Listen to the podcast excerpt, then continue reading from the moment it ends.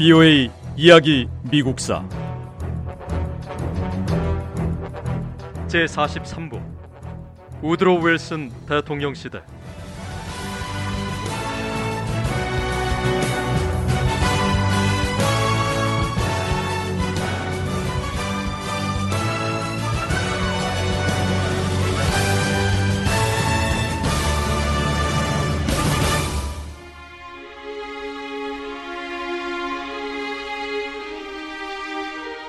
(1919년 9월) 초 우드로 윌슨 대통령은 전국을 돌며 연설을 하기 위해 수도 워싱턴을 떠났습니다.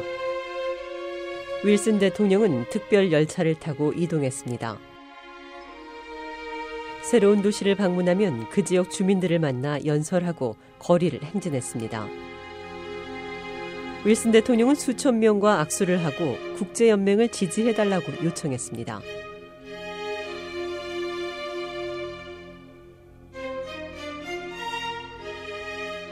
여러 주를 방문하며 연설을 하는 동안 윌슨 대통령은 때때로 두통에 시달렸습니다. 전국 연설 여행을 시작하기 전부터 이미 건강 상태가 좋지 않았는데 여행 중 두통이 더 심해져서 고통스러웠습니다. 하지만 윌슨 대통령은 쉴 틈이 없었습니다.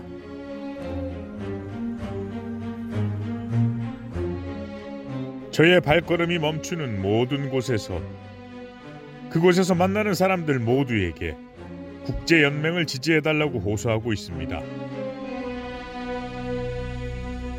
심한 두통으로 고통스럽지만 여기서 멈출 수도 없고 쉬어갈 수도 없습니다.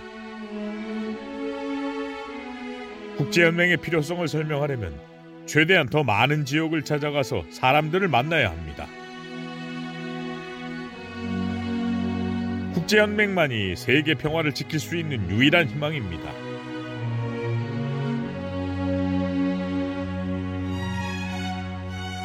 윌슨 대통령은 거의 한 달 동안 미국을 횡단하며 연설을 이어갔습니다. 콜로라도주의 볼더에서는 주민 만여 명이 모여 우드로 윌슨 대통령의 연설을 듣기 위해 기다렸습니다. 이때쯤 윌슨 대통령은 건강이 극도로 약해진 상태였습니다.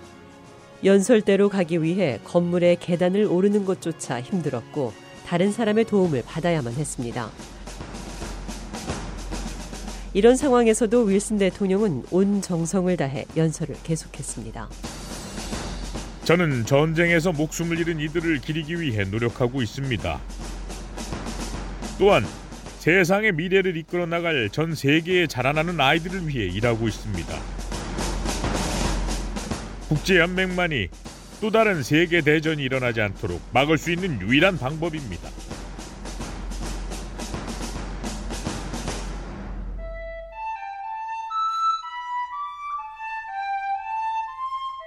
전국을 횡단하는 긴 여정 동안 윌슨 대통령은 건강이 더 나빠졌습니다. 여행을 떠나기 전 윌슨 대통령의 가족과 주치의가 경고했듯이 전국 연설 여행은 무리였고요. 압박감이 지나치게 컸습니다.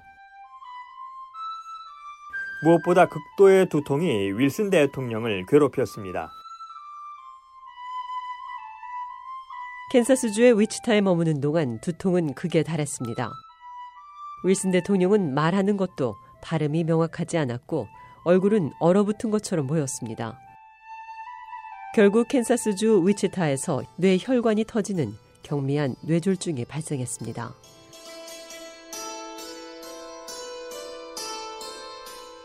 우드로 윌슨 대통령은 여행을 중단하고 워싱턴으로 돌아왔습니다. 윌슨 대통령의 건강 상태는 날이 갈수록 악화했고 몸을 움직일 수조차 없었습니다.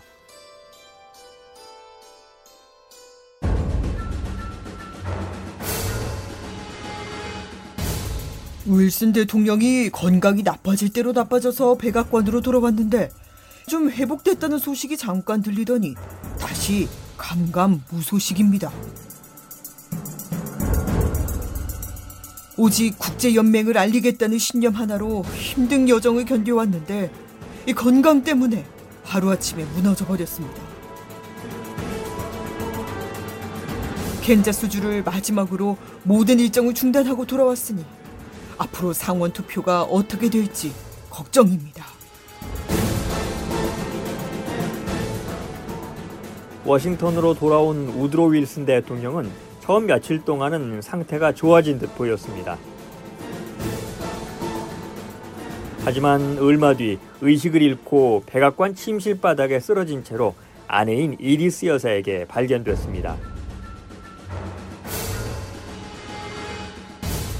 윌슨 대통령은 신체 왼쪽의 감각을 모두 잃었고요.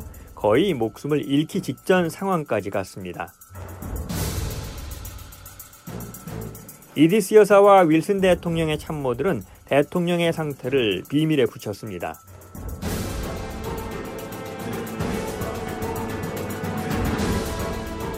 우드로 윌슨 대통령은 지금 신경쇠약 상태입니다. 신경쇠약에 시달리다 보니까 심신이 많이 약해져 있습니다.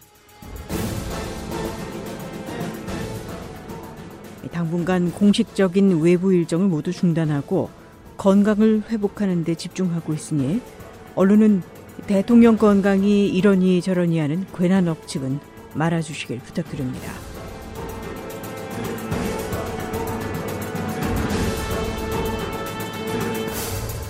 우드로 윌슨 대통령의 건강 상태가 비밀에 붙여진 가운데 이후 며칠 동안 백악관에서 작성된 의료 보고서는 항상 같은 내용이었습니다. 윌슨 대통령은 여전히 신경쇠약에 시달리고 있고 상태 바뀌지 않고 그대로입니다.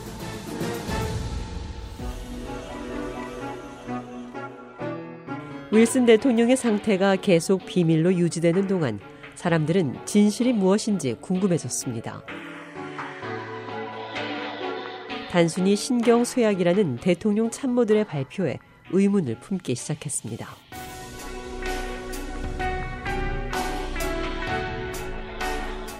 사람들이 자기 마음대로 윌슨 대통령의 상태를 추측하고 있습니다. 근거 없는 추측이 난무하다 보니 일부에서는 대통령이 이미 죽었다고 믿기 시작했습니다. 문제는 최근에 대통령을 본 사람이 아무도 없으니 아니라고 반박할 수도 없습니다. 토마스 마샬 부통령조차 윌슨 대통령을 만나지 못해 걱정이 많다고 합니다.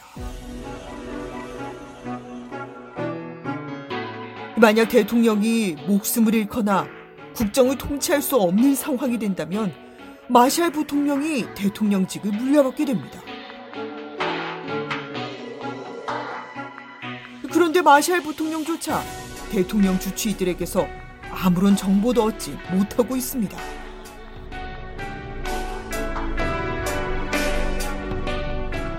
몇 주가 지나자 윌슨 대통령은 조금 기력을 회복하는 것처럼 보였습니다. 하지만 실제로는 여전히 쇠약한 상태였습니다. 윌슨 대통령은 몇몇 법안에 서명하는 것 외에 다른 일은 할 수 없었습니다.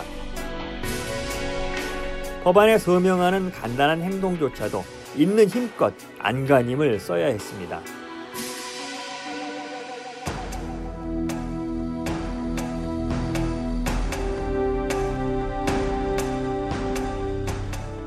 윌슨 대통령의 아내 이디스 윌슨 여사는 최대한 가까이에서 남편을 지켰습니다.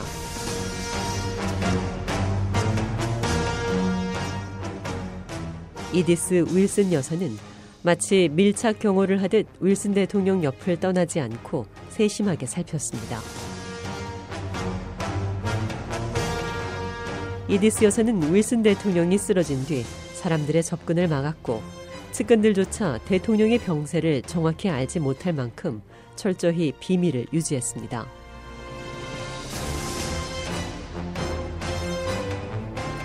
대통령의 건강 상태가 비밀에 붙여지는 동안 대통령과 관련된 모든 일은 이디스 여사가 결정했습니다. 부이오의 이야기 미국사 다음 시간에 계속됩니다.